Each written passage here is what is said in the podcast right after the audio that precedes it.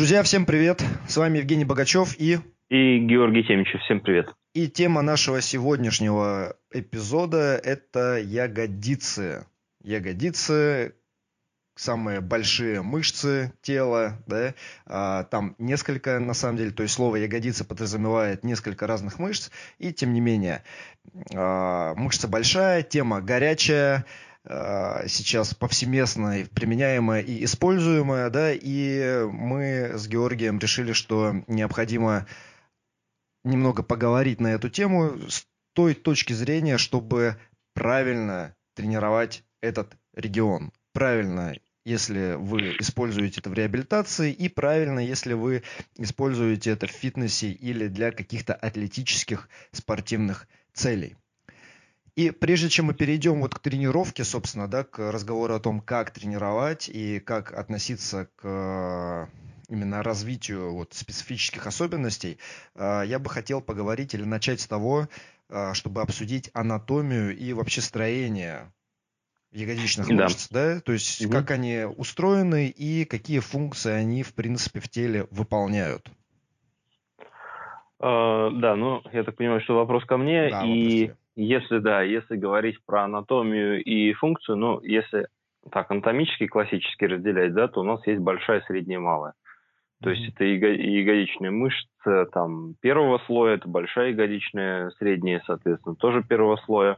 Ну и малая ягодичная мышца а, второго слоя, она лежит под э, средней ягодичной. Uh-huh. Но функционально, по-хорошему, туда же еще на самом деле стоит отнести и напрягатель широкой фасции, потому что они, в принципе, все благополучно вплетаются в илиотибиальный тракт, Uh-huh. И, по сути, их внешне, вот если посмотреть сбоку, да, там на ягодичную большую, среднюю и напрягатель широкой фасции, то они, по сути, как дельтовидная мышца.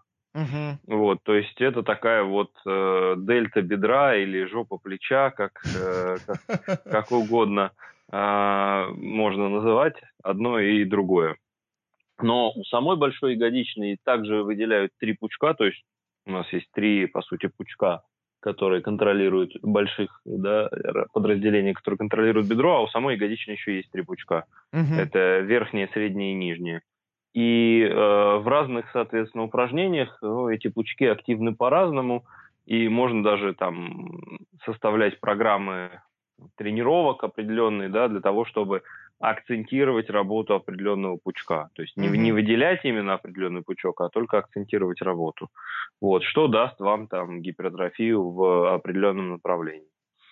Вот. А если говорить про функцию, то функция с учетом такой разнообразной анатомии довольно а, тоже широка. И это и разгибание бедра, а, это и отведение бедра, это и наружная ротация бедра, это и внутренняя ротация бедра. Э, то есть функция, функция довольно разнообразна.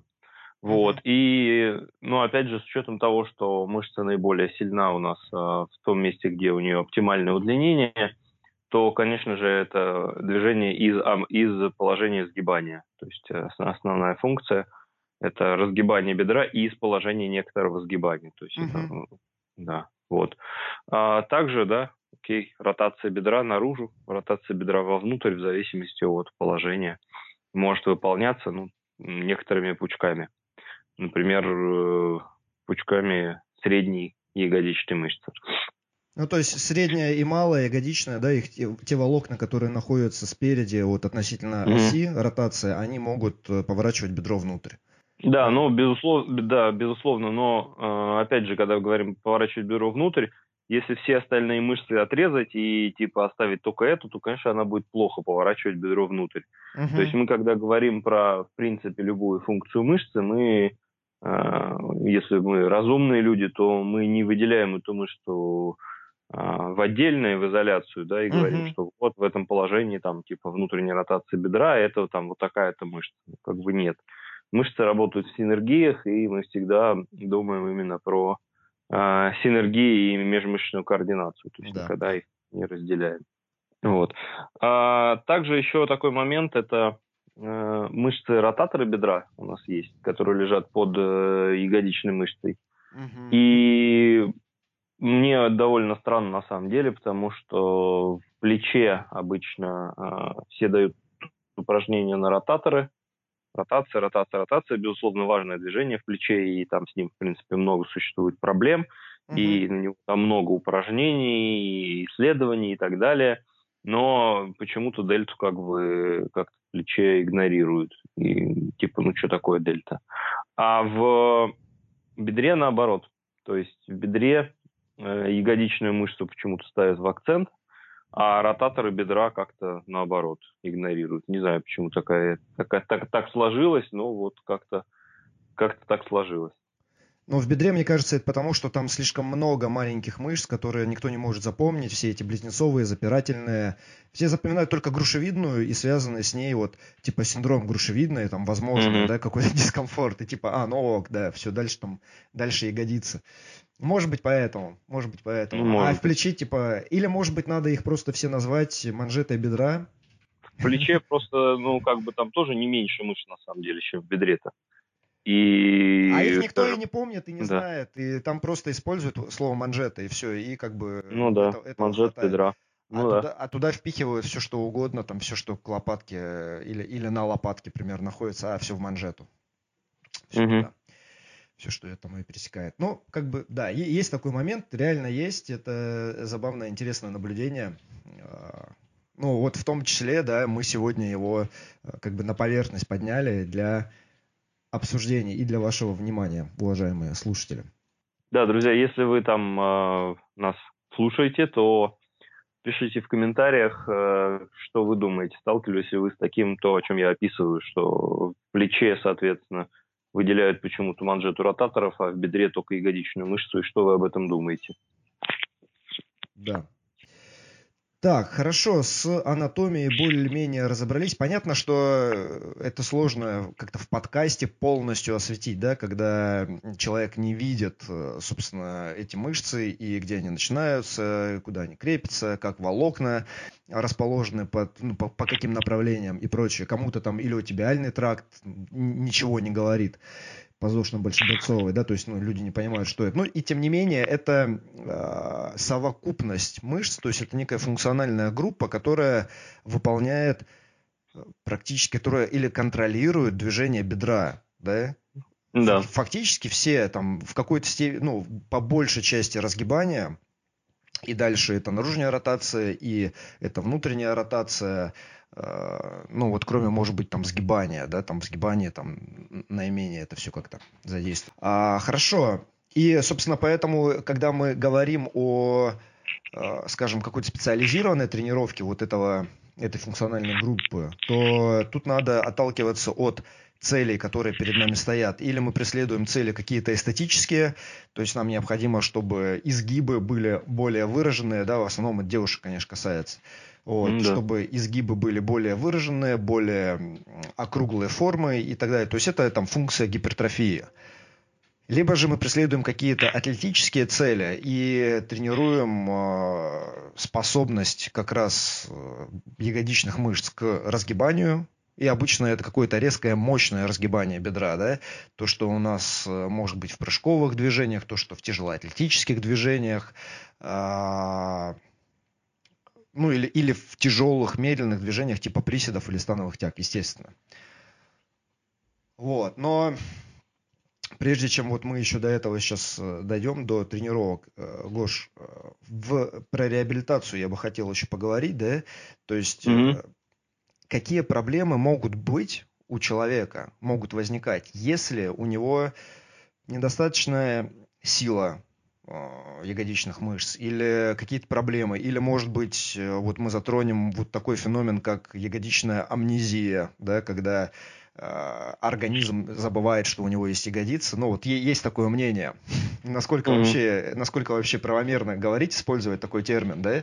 Вот. Ну, и какие проблемы могут возникать, если эти мышцы mm-hmm. слабые или работают как-то неправильно?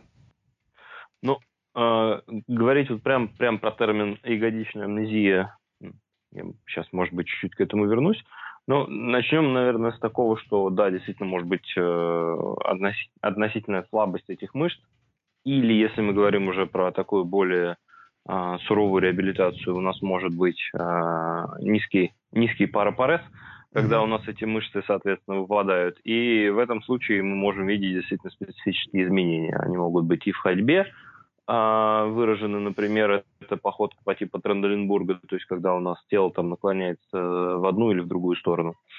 И есть такое еще понятие, как ягодичная ходьба, то есть когда человек а, переразгибает, по сути, тазобедренный сустав за счет угу. э, разгибания поясницы, за счет э, того, что он делает дополнительное движение телом, а, компенсируя как бы нехватку работы ягодичных мышц. Опять же, сильно выражено у пациентов с а, неврологическими нарушениями и у пациентов с ортопедией такое тоже бывает, но довольно нечасто встречается. Э, и, в принципе, тренирую, тренируемый момент. Гош, я хочу вот. уточнить здесь, вот э, первое, что ты сказал, это когда смотришь, допустим, со спины или спереди на человека, да, и у него да, да, да. заваливается влево-вправо, либо у него таз очень сильно гуляет там, ну, точно так же э, вот вверх-вниз, да? Угу, а, да. а второе, ягодичная ходьба, как это выглядит? Это вот если это смотреть сбоку, сбоку, это как бы человек это заваливается как... назад, да? То есть он как Нет, типа... это он под, подает таз вперед, uh а, и как бы прогибается несколько в пояснице при этом, а колено подает назад. То есть это такая стойка, как, не знаю, как у Майкла Джексона такая. Таз вперед, э, колени переразогнуты, поясница в прогибе. И он так вот. ходит? Ну и он, да, при каждом шаге совершает, но это вообще характерно только для нижних а, всяких монопарезов или парапарезов. А у ортопедических, э, ну, пациентов с ортопедическими проблемами, у них это тоже бывает, но это не так легко заметить. Угу. Нужно прям снимать на видео, и тогда, да, тогда сбоку это будет видно. Угу. Вот. Угу. Хорошо. А, да, такие, такие штуки, в принципе, сами по себе являются следствием, то есть это не, не сама по себе проблема. А Тренделенбург и все остальное это как следствие может быть э, не знаю, травмы тазобедренного сустава или ограничение проведения по нервным волокнам. Uh-huh. А, или как следствие неиспользования, по сути. То есть тогда мы видим, опять же, что мы не можем сказать, что да, вот у тебя болит бедро, потому что у тебя слабая ягодица. Здесь, как бы, на мой взгляд, немножко неверно вот такая вот логическая цепочка. Uh-huh. А, наверное, стоит, э, на мой взгляд, более правильно будет а, сказать, что у тебя а, болит а, бедро, потому что ты ну, мало занимаешься и мало используешь этот регион, и, по сути, это такое неиспользование. И uh-huh. поэтому у тебя еще слабая ягодица. Она слабая, потому что ты ее не использовал, и она сейчас слабая, потому что у тебя болит бедро. То есть вот, вот такая последовательность. И, на мой взгляд, причина, она даже лежит не, не в области а, биологии здесь, а в области уже какого-то социального такого компонента, когда человек просто не уделяет достаточно времени занятиям там спортом и фитнесом. Синдром плоскожопия. Ну, типа, я не слышал такой термин. Я только, только что придумал это. А, я, я просто хотел сейчас, знаешь, что сказать, что отметить, да, что ягодицы их вообще очень любят винить во всем. Можно там, я не знаю, можно даже, наверное, каких-то семь смертных грехов э, написать, вот, э, в Маленькая жопа. Виновата, виноваты ягодицы. Да, причем неважно, это могут быть там э, то, что с наружной ротацией связано, то, что связано с вальгусом колена, да, или а. то, что связано с полным разгибанием там в подрыве, в прыжках или да с чем угодно вообще. Или дальше это проблема в спине вверх, если идти, или это проблема с задней поверхностью, или с чем угодно. То есть ягодицы любят таким вот прям источником зла. Ось зла такая, да? Ага. Э, очень часто. Насколько это вообще правомерно? Ну, если говорить про различные двигательные стереотипы, то в принципе, они, конечно же, имеют определенное отношение к всему этому. Например, тот же самый там динамический вальгус, когда колено во время опоры уходит внутрь. Uh-huh. Ну, одной из проблем или компонентом проблемы а, может быть действительно а, плохой контроль бедра.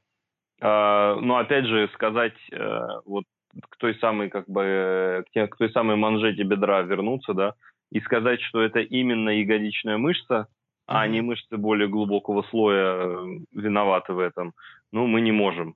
Безусловно, да, она самая большая, и самое большое число двигательных единиц в области бедра, угу. ну, я имею в виду в области тазобедренного сустава. Вот, но, но она как бы она не, не одна. И когда мы тренируем, например, контроль бедра, тоже однозначно сказать, что это только ягодица и больше ничего, опять же, мы не можем. Uh-huh. Вот. А, но, тем не менее, да, окей, динамический вальгус колена может вызывать проблемы в области колена и может вызывать проблемы в области бедра также, также и может вызывать проблемы в области стопы. Uh-huh. Вот. А, и да, э, контроль бедра может быть одной из проблем. То есть э, это вполне себе доказано.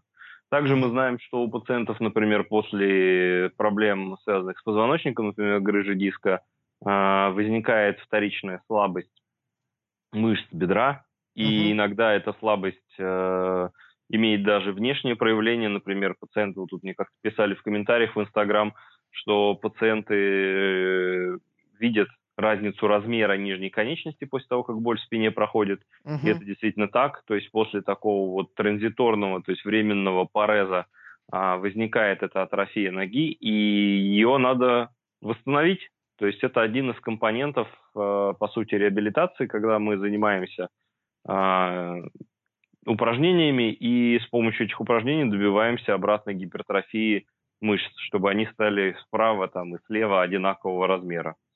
Вот. Uh-huh. А сказать, что однозначно там слабость ягодиц приводит к боли в спине, ну нет, мы не можем. А, опять же, здесь, здесь скорее стоит посмотреть именно на такой социальный слой и посмотреть, э, как в целом человек живет.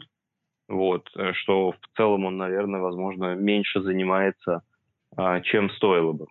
Uh-huh. Вот, то есть, опять же, опять же, я не могу сказать, что это ягодицы, наверное, это твоя жизнь, и то, как ты, соответственно, себя в, в этой жизни ставишь, ощущаешь, и как ты занимаешься спортом, влияет непосредственно на то, а, в, каком, в какой ты сейчас ситуации, не, нежели только ягодицы. То есть сказать, что это только вот типа ягодицы, ну, на мой взгляд, опять же, это несколько некорректно. Ну да. И опять же, да, когда человек начинает выполнять упражнения, допустим, для ягодиц, у него проходит боль в спине, он же не только ягодицы тренирует, там спина, мышцы спины, они тоже работают. То есть да. ты не можешь изолировать одно что-то, и другое у тебя совершенно никак не активируется. То есть ты в целом тренируешь ну, заднюю цепь, там, как угодно, да, разгибатели бедра, там, спину, и это все положительно сказывается на твоем самочувствии. А да, может не сказаться, да. может не пройти ничего. Может и не пройти, да. Да, у меня, знаешь, еще, э, еще один вот момент, тоже вопрос хотел тебе задать. В тренерской среде или в атлетической среде часто слышится, что вот там человек, скажем, приседает, или он, ну, обычно в приседаниях это. Угу слышится, человек приседает, что-то у него там, может быть, там вес не растет или еще что-то, или просто он как-то приседает, и ему там тренер говорит, ну, ты не используешь, у тебя неактивные ягодицы, они у тебя не включаются на приседе. И mm-hmm. меня это так умиляет, потому что это, ну, один из основных, да, разгибателей бедра, который mm-hmm. в приседе является, в принципе, ну, основным, потому что задние э, гамстринги, да, э, эти воздушно-седалищные мышцы там, они э, в изометрике работают, их длина не изменяется суммарная, а ягодицы наряду с квадрицепсами как раз основные мышцы вот антигравитационные, которые позволяют человеку, в принципе, там как-то встать вверх, и они не могут не работать. Вот. А, тем не менее, там могут быть нюансы, да, вот об этих нюансах, может быть, ты расскажешь, когда... Да. Да. Угу. Ну, там на самом деле есть нюансы, я как раз Э, специально в какой-то момент читал на эту тему, потому что мне тоже было, соответственно, интересно, поскольку атлеты приходят. Вот. И если говорить, например, а, про, про основной разгибатель бедра в приседаниях, то основным, по крайней мере, по электромиографии и по м, кинезиологии, выделяют сейчас большую приводящую мышцу. Поэтому, ну да, когда, я, я про нее да, не сказал, я про нее. Да, когда люди спрашивают, типа, а что же разгибает в основном бедро, и почему у меня приводящие после приседаний чувствуются, ну, как бы вот, потому что это основной разгибатель бедра. Мы с тобой, кстати, как-то поднимали, по-моему, этот вопрос, ты сам говорил, что у тебя как раз именно приводящие а, чувствуются, по-моему. Да, у меня, у меня всегда они чувствуются да. даже, мне кажется, когда я там бицепс качаю. Вот. А по поводу, по поводу ягодицы, она довольно активна, но опять же не вся, например. И когда смотрят активность ягодицы в приседаниях, то в основном активны нижние и часть средних волокон. То есть не, не, не, все, не все волокна ягодицы активны, и в зависимости от глубины степень активации меняется. То есть более глубокие приседания, логично, блин, дают тебе большее растяжение, соответственно, за счет да. большего сгибания бедра, и дают большую ротацию. Соответственно, получаешь большую длину мышцы, большую механическую нагрузку, в большей степени по нижним волокнам, и, как следствие, большую гипертрофию. Угу. То есть вполне, вполне, себе, вполне себе мышца работает в этом упражнении. Э, да. Вот. Но если говорить там про тренды тренировочные, то, конечно, сейчас, э, наверное, основным упражнением будет ягодичный мост, потому что он довольно интенсивно активирует все пучки ягодичной мышцы, и верхние пучки, там, и нижние и средние пучки, вот, позволяет добиваться более такой равномерной гипертрофии данного региона. Какой что-то мне кажется, что я что-то упускаю. Ты задал вопрос, а я вот его сейчас забыл. Да, да, этот вопрос, он на самом деле крутится вокруг как раз большой приводящей и ягодицы, и того, когда ягодицы плохо работают в приседе, например, да? Как а, да, выглядит. ягодицы плохо когда, работают Когда доминирует приводящая как раз. Да, у меня где-то в ленте было видео, где меня пациент встает, и там, соответственно, не работают ягодичные мышцы, там пациент встает с мячом. Uh-huh. Вот, и ну, соответственно, да, на приводящих можно потенциально вставать, но если у тебя нет работы ягодичных мышц, то колени у тебя сойдутся просто очень сильно. И для того, чтобы использовать эффективно для вставания приводящие мышцы, необходимо будет колени заблокировать каким-то искусственным предметом. Вот, потому что ягодичная мышца, помимо того, что она разгибает бедро, она еще позволяет, э, по сути, контрсбалансировать работу приводящей мышцы. То есть, когда приводящая она выполняет свою функцию, она не uh-huh. только разгибает, но она еще и приводит бедро. И вот здесь вот работа как раз ягодицы очень важна, потому что, ну, потому что, соответственно, ягодица будет э, пытаться все это дело сбалансировать, по сути, работать как антагонист для приводящей mm-hmm. в направлении в, во фронтальной плоскости, а в сагитальной, соответственно, она будет работать как ага- агонист, то есть mm-hmm. вместе, вместе с или синергист вместе будут с приводящей разгибать бедро. То есть у них вот такая вот сложная, по сути, межмышечная координация.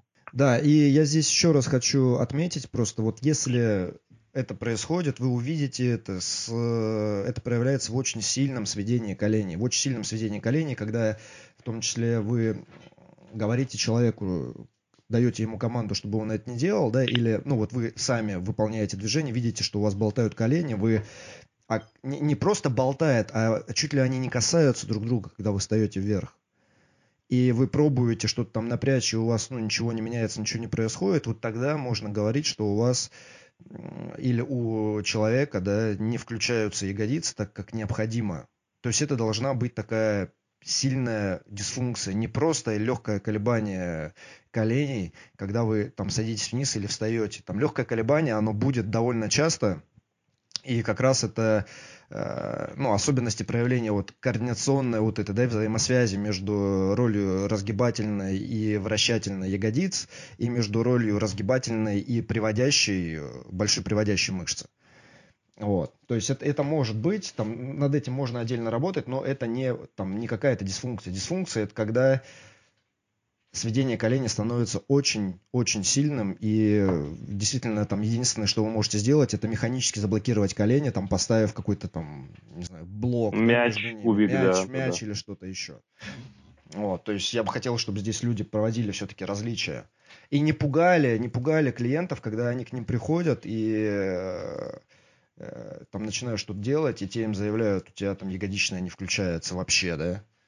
У тебя ягодичная амнезия. Да, вопрос, как, как они это определяют. Если, например, клиент имеет э, выраженный, э, первый вариант, выраженный подкожно-жировую клетчатку, тогда это довольно сложно заметить. Потому uh-huh. что если мышцы маленькие и у нас там есть, например, жировая инфильтрация, то, по сути, активация вот этих вот волокон, которые в, перемешаны с жировой тканью, ну, она будет не видна. И если тренер подойдет и пальцем потыкает, он, безусловно, может этого даже не почувствовать своим пальцем.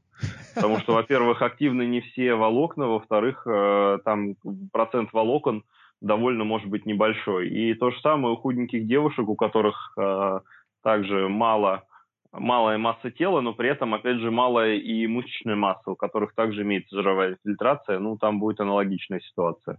То есть вы просто будете видеть то, что мышца типа не работает, но по факту по факту просто количество волокон довольно мало пока, и дайте людям время, они вырастят новые волокна, и тогда вы увидите активацию ягодицы. Угу. Меня просто позабавило, ты сказал там тыкнуть пальцем, и сразу там приходит такая картина, типа, тренер, а зачем вы держите меня за попу, да? Да, да, да. Активность я... ягодиц. Да. У вас, у вас ягодичная амнезия. Да. Да, прикольно.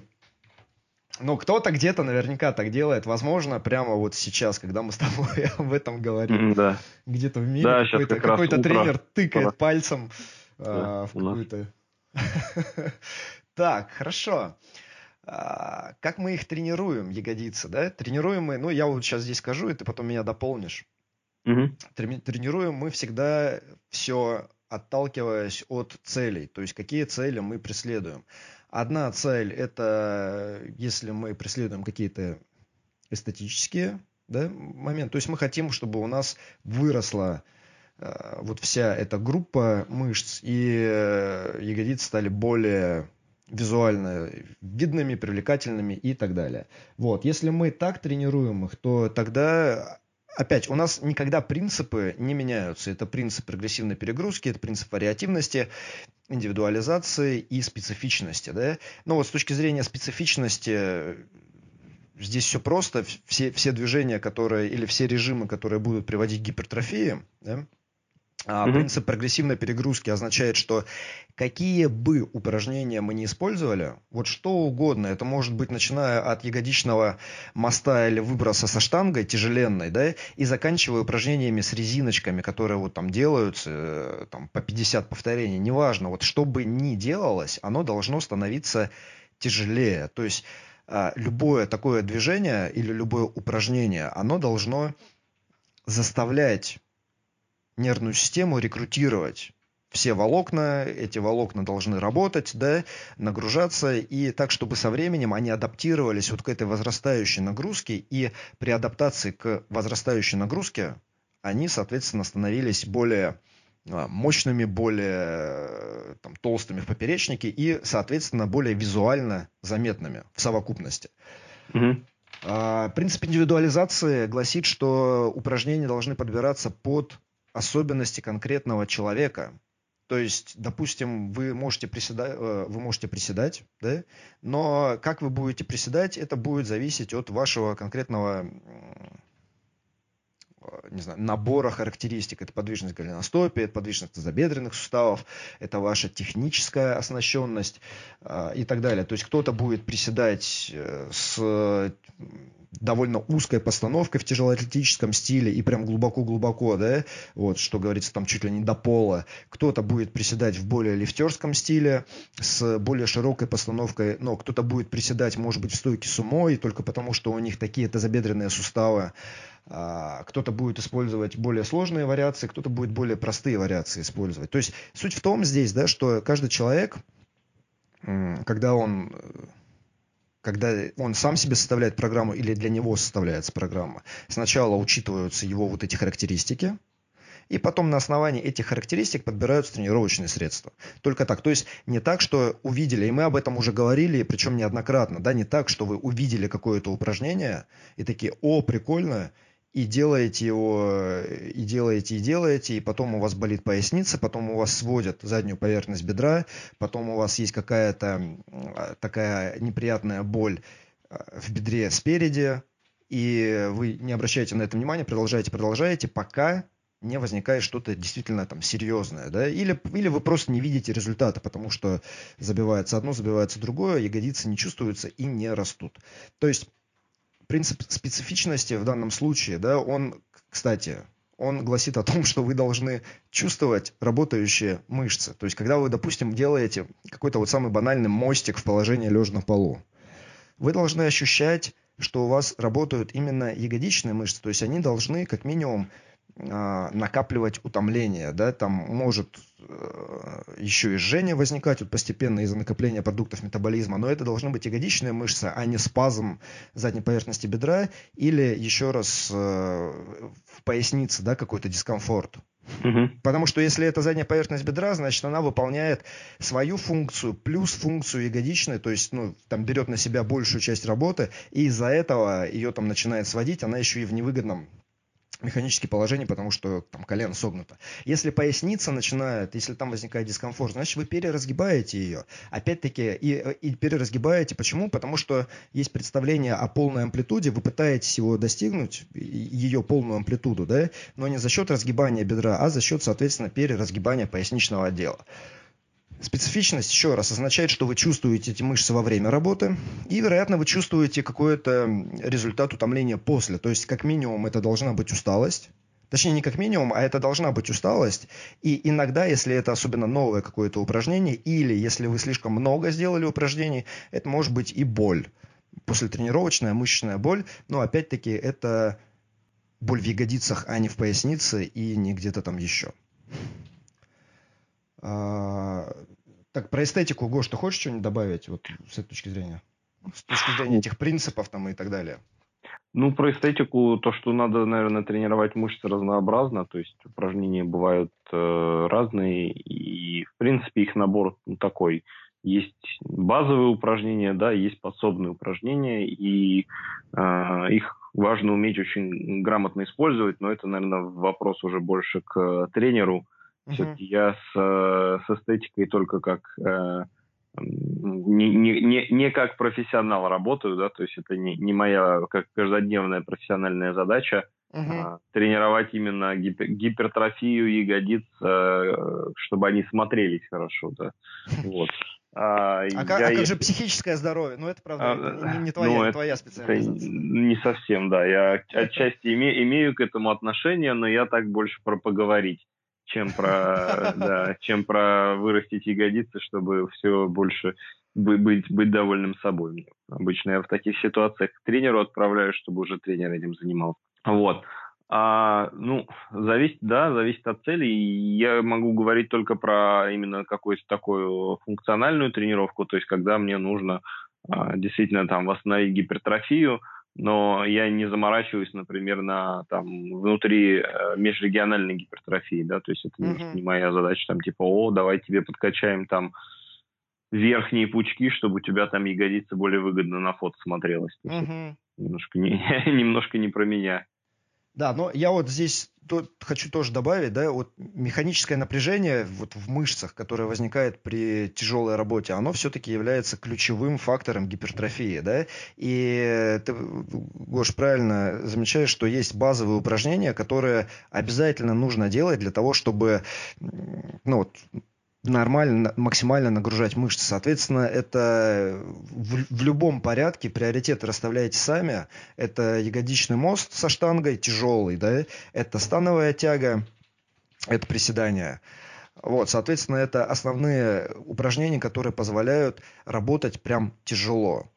И угу. дальше есть огромное разнообразие вспомогательных упражнений, которые выделяют только там, функцию вращательную или только функцию разгибательную, или верхние волокна, или нижние волокна, или что-то еще. Упражнения с резинками, упражнения с мануальным сопротивлением, с эксцентрической перегрузкой, mm-hmm. там что угодно, как угодно. Вот. Но важно, в общем, в любой программе, если вы ее составляете, чтобы у вас были а, ядро, будут составлять все равно вот эти базовые упражнения, да, сложные, ну не сложные, а которые позволяют с тяжелым весом или с большим сопротивлением работать. Это будет составлять ядро, и вокруг этого ядра будет формироваться еще вот все, что угодно подсобное, то, что там вызывает памп, э, жжение, что угодно, да, то есть там, там могут быть самые разнообразные вариации и комбинации.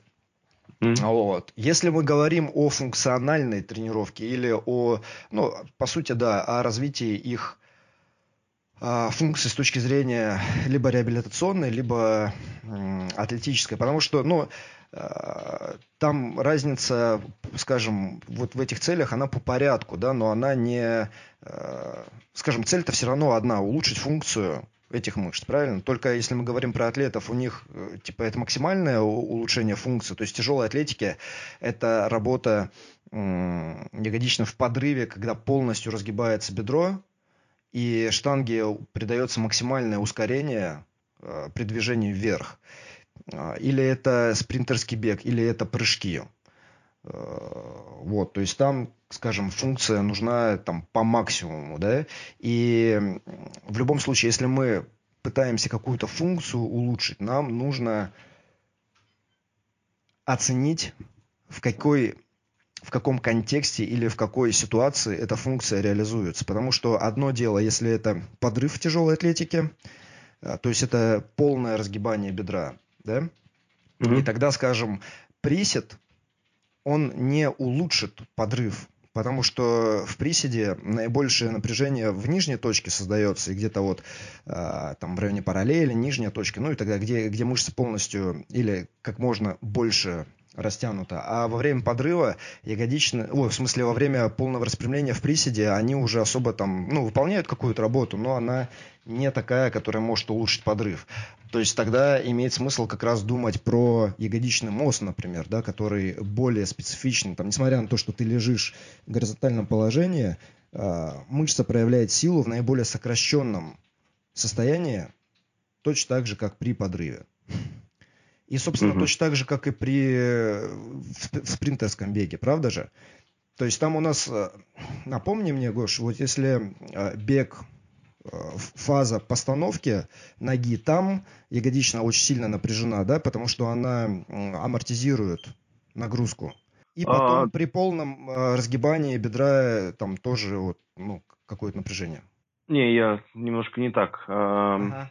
Основной, основной момент, когда, если мы говорим про ходьбу и бег, когда у нас активные ягодичные мышцы, ну, это в момент, э, ну, от фазы, наверное, на, начала начального контакта э, То до... Когда, когда нога касается... Когда, когда нога касается, да, до момента, соответственно, перехода в э, фазу, начала перехода в фазу середины опоры, то есть до того момента, пока нога не окажется под телом. Uh-huh. А дальше уже, когда нога проходит линию тела, уходит назад, то там уже ягодичная активно минимально, а, просто логически, да, по той причине, что оптимальная длина волокон, там, ну, там длина волокон уже будет э, никакая, то есть они будут находиться, по сути, в положении максимального укорочения, угу. и проявлять силу там, конечно, ягодичная мышца не может. То есть, чтобы она проявила силу, нужно, э, чтобы она оказалась в моменте оптимального удлинения и тогда оттуда она может проявлять силу, а это происходит в ходьбе и беге только когда у нас нога находится от момента начального контакта и до завершения фазы ответ, ответ на нагрузку. То есть вот это вот момент, когда ягодичная работает, это очень короткая фаза, но тем не менее она должна успеть быстро и сильно там сократиться. Вот. Угу. Ну и э, в любом случае, даже если это момент контакта, это все равно не большая амплитуда растяжения мышцы. Правда же? Это не то же самое, что Нет. в пистолетике. Нет, конечно. То есть в ходьбе это около 20 градусов сгибания, угу. а в беге, соответственно, это где-то там около, где-то около 40 примерно градусов сгибания вот именно в эту фазу. Угу. Вот, то есть это, ну, опять же, зависит там еще от индивидуальных особенностей, но там в среднем среднем где-то такие цифры. И да, ну то есть если вы попробуете в повседневной жизни посмотреть, как, что, это за, что это за амплитуды и насколько вам там тяжело в них, то вы поймете, что в принципе довольно не тяжело. Да. Да. И, а вот если человек пистолетики хочет улучшить по какой-то причине, там он соревнуется по кроссфиту или что-то еще, да, и вот ему тяжело mm-hmm. приседать на одной ноге, его не лимитирует подвижность голеностопа, его не лимитирует сила сгибателей бедра или там сила э, мышц кора, да, а вот mm-hmm. э, лимитирует это, например, то тогда это как раз проявление силы в наиболее растянутом э, состоянии да. мышц. Да. И, и никакой там мост ягодичный там в этом плане, ну, он, он какую-то роль вы, там он поможет в какой-то степени, но тем не менее не основной. То есть, если вы хотите улучшить вот э, проявление силы в этом положении, вам примерно эти же углы сгибания бедра и нужно воспроизводить в каких-то подводящих упражнениях. Да? Если да. это, э, скажем, улучшение функции наружной ротации, потому что вы приседаете и колени сводятся у вас, то, соответственно, необходимо, опять-таки, вот конкретно вот эту функцию разгибания бедра с наружной ротацией или отдельно наружную ротацию. Но, в принципе, если чем более специфично оно будет воспроизводить вот требуемую функцию, да, тем, тем будет лучше. Угу.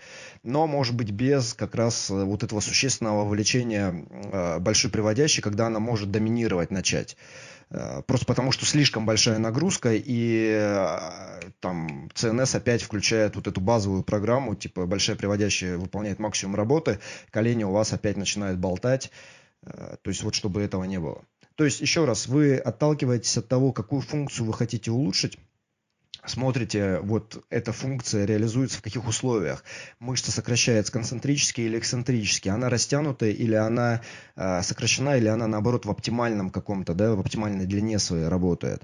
Это угу. что это, разгибание бедра или это ротация внутрь или наружу. И дальше вот уже отталкиваясь от этого анализа, подбираются специфичные тренировочные средства. И дальше все то же самое, да, прогрессивная перегрузка, индивидуализация и так далее, и так далее, и так далее. Да. Вот, потому что, ну, безусловно, там мышцы важные и функционально, и эстетически. А, то есть это важно и для там, здоровья, и для того, чтобы комфортно себя чувствовать в обществе. Да?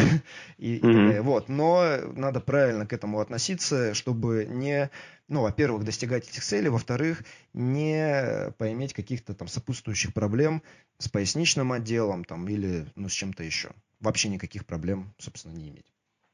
Вот mm-hmm. это то, что я хотел сказать. Класс. Ну что, давай тогда подведем итог. У нас, в принципе, ягодичная мышца довольно важна, а, но по некоторым причинам ее роль а, переоценивается. А, иногда, соответственно, делается это осознанно, иногда это делается бессознательно, просто по незнанию. И мы нисколько не умаляем функции ягодичной мышцы, но нельзя сказать, что ягодичная мышца – это корень зла, и валить все, собственно, на функцию ягодичной и говорить, что если вы будете ее качать, то сразу все с вами будет в порядке. То есть для этого должны быть довольно веские основания, и не во всех ситуациях, даже когда вы работаете с ягодичной мышцей и вам это помогает, можно с уверенностью утверждать, что это именно от того, что вы работаете с ягодичной мышцей, а не просто потому, что вы а, что-то делаете. Также не стоит э, сбрасывать со счетов остальные мышцы бедра, которые не, не менее важны, э, и думать о том, что ягодичная выполняет всю эту роль без э, подключения всех остальных мышц бедра. И помните про специфичность. Вот, на, на мой взгляд, такие, наверное, можно сделать выводы из нами сказанного. У тебя что-то есть добавить? Да, в общем, я думаю, это хороший итог подвел, и нет смысла повторять то, что там до этого говорили. Я думаю, все сказано. Достаточно, чтобы там, кто-то мог скорректировать свой тренировочный процесс, да, кто-то нашел ответы на вопросы, может быть, которые там, давно мучили, а кто-то, может быть, просто повторил для себя там, то, что он уже знает. В любом случае, мы надеемся, что этот выпуск был для вас полезным, и до новых встреч, друзья. Да, всем пока.